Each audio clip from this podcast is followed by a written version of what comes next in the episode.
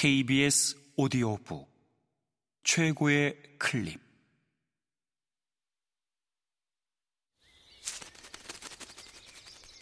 KBS 오디오북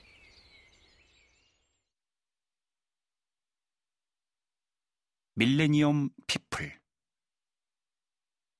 제이지 벨러드 지음, 박영재 읽음.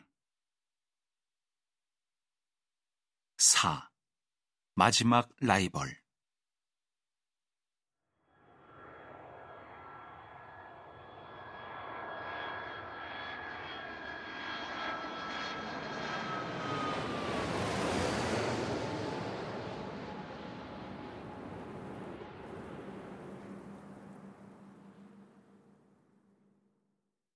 예배당을 떠나 햇살 속에 서 있는 조문객 무리로 걸어가는 동안 여객기 한 대가 히스로 공항으로 내려앉았다. 나는 그 여객기가 한때 왕실 천문관이 제국의 창궁을 살피던 이제는 쓰이지 않는 천문대 넘어 리치몬드의 사슴공원 위로 부드럽게 지나는 모습을 지켜보았다. 어쩌면 저기에 셀리브레이션의 학회에 참여했다 돌아오는 대표단의 마지막 일원들이 탑승하고 있을지도 모른다. 플로리다의 공기에 피부를 태우고 연단 위에서 주절거리는 헛소리에 정신이 멍해진 사람들이. 그날 아침 비서실에서 나는 발표된 논문들의 이메일 요약을 가볍게 훑어보았다. 열기구 경주처럼 허공을 둥실둥실 떠다니는, 기업 심리학의 혁신을 불러올 것이라고 자부심을 담아 큰소리치는 수많은 선원들은 지금 이곳 서부 런던의 화장터에 모여든 조문객들이 경의를 표하는 현대적 죽음이란 현실과는 너무 동떨어진 것만 같았다. 이곳에 모인 애들러의 심리학자들은 직장 내 갈등을 해소하는 일에만 매진하고 있지만 건물의 외벽 밖에 상존하는 위협 쪽은 훨씬 현실적이고 다급하게 변하고 있었다. 우리의 일상생활 속 주차장이나 수화물 찾는 곳을 어슬렁거리는 동기 없는 사이코패스로부터 대체 누가 안전할 수 있겠는가? 인류 역사상 처음으로 잔혹한 지루함이 세상을 지배했고 의미 없는 폭력 행위가 그 사이를 비집고 들어왔다. 비행기는 트위크놈 상공을 날아가면서 히스로의 단단한 땅이 기다리고 있으리라 확신하며 이착륙 장치를 내렸다. 여전히 로라의 죽음에 동요해 있던 나는 화물칸에서 폭탄이 폭발하는 모습을, 불에 그슬린 신시대의 심리학 강사들을 서부 런던의 지붕 위로 산산이 흩어놓는 모습을 머릿속에 그렸다. 불탄 6편이 무고한 비디오 대여점이나 중국 음식 포장 전문점 위로 떨어져 내려서 반정보시대에 쇠퇴해가는 꽃이라 할 수 있는 당황한 가정주부들에 의해 해석될 것이다.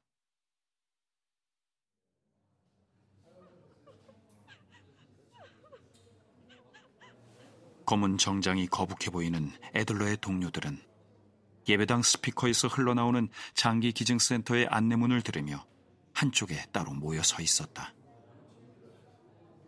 헨리 캔들은 예복을 말쑥하게 빼입은 장의사와 대화를 나누고 있었다.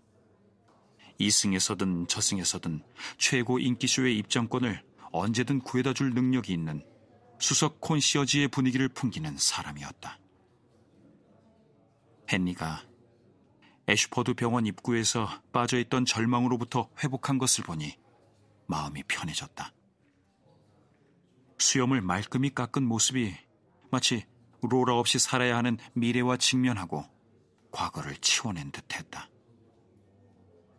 헨리는 관계를 시작하고 얼마 지나지 않아 수염을 기르기 시작했는데 나는 항상 그것을 나쁜 징조로 여겼다. 로라와 지내는 동안 빠르게 나이를 먹어오던 그는 벌써부터 젊어진 것처럼 보였다. 애들러에 처음 들어왔을 때의 명민한 기운이 다시 눈가에 서려 있었다.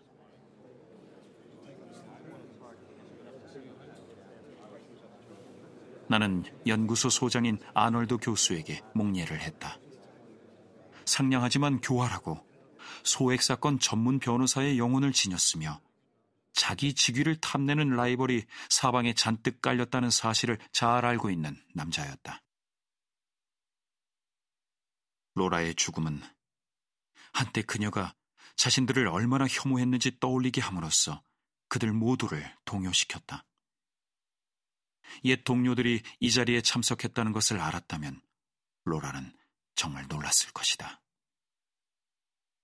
한때 그녀는 이들을 아이들의 애착 이불처럼 자기 정신질환에 엉겨붙는 회색 인간들이라 불렀다. 이 사람들이 진지한 얼굴로 그녀를 기리는 말을 들었다면 관뚜껑이 떠나가라 웃어젖혔을 것이다. 수년 동안 그녀는 애들러를 떠나서 따로 개업하라고 나를 괴롭혀댔고 내가 연구소에 느끼는 소속감에는 성장을 거부하는 심리가 숨어있다고 주장했다. 우리가 함께 지낸 마지막 몇 년 동안 나는 애들러가 제공하는 안정감을 필요로 했는데 그녀가 자기 상담소를 차리려고 사직한 순간 나는 우리의 결혼 생활이 끝났음을 직감했다. 그러나 로라는 내게 안정감을 제공하려는 신용도 한 적이 없었다. 그녀의 날카로운 유머, 보다 따스하고 흥미로운 일면을 드러내던 우울한 모습, 그리고 세상에 불가능이란 없다는 것처럼 갑작스레 열의에 타오르던 모습이 떠올랐다.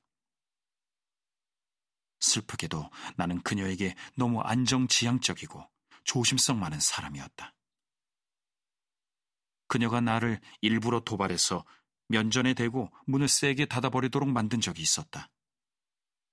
그녀가 항상 예민하게 신경 쓰던 굳센 콧날에서 코피가 분수처럼 솟았다.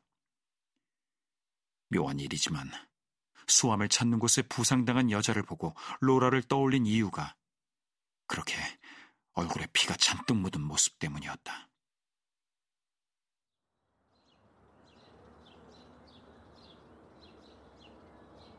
나는 조문객들을 벗어나 가득 늘어선 화한 사이를 거닐었는데 색색의 터트림은 다른 부류의 폭발을 떠올리게 했다.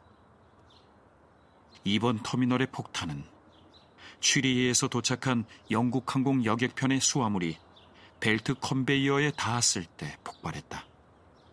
경고도 없었고 사상자를 두고 자신들의 행동이라 발표하는 조직도 없었다. 왜 하필이면 그 승객들을 한 무리의 은행 사무원과 관광객과 런던에 거주 중인 남편을 방문하는 스위스인 부인들을 표적으로 삼았는지 설명할 길은 없었다.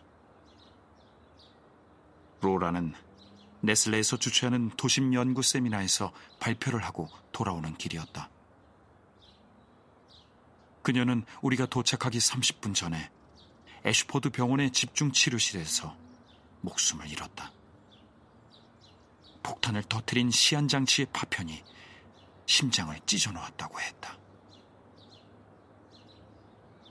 나는 마지막 남은 오후 햇살을 즐기는 꽃들을 뒤로 하고 천천히 예배당으로 걸음을 옮겼다.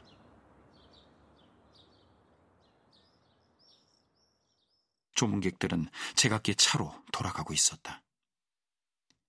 아놀드 교수가 경야에 불참하는 대신에 제공한 목라시의 와인에서 위안을 찾을 모양이었다. 헨리 캔들은 예배당 계단에 서서 정장 위에 양가죽 외투를 걸친 연한 갈색 머리에 어깨가 떡 벌어진 남자와 대화를 나누고 있었다. 예배당에 들어갔을 때 뒷줄에 앉은 그가 로라의 삶과 관계있던 사람들의 얼굴을 익히려는 듯 조문객들을 훑는 것을 보았었다. 내가 다가서자 그는 자리를 떠나 성큼성큼 자기 차로 걸어가 버렸다.